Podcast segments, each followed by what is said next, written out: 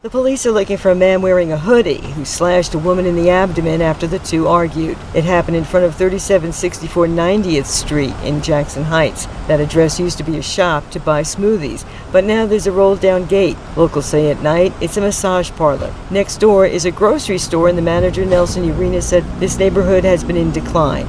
He said at night there are lots of police officers in the area, but it doesn't seem to help. But I take the train like go home uh, around 10, always like five or six cops over there. It still happens. No matter what, they have a cop all over, but you know, it still, still happen. A month ago, the mayor announced he was shutting down several local massage parlors. Carol D'Auria, 1010 WINS at 92.3 FM in Jackson Heights.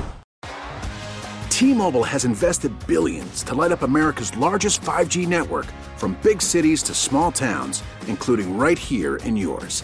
And great coverage is just the beginning. Right now, families and small businesses can save up to 20% versus AT&T and Verizon when they switch. Visit your local T-Mobile store today.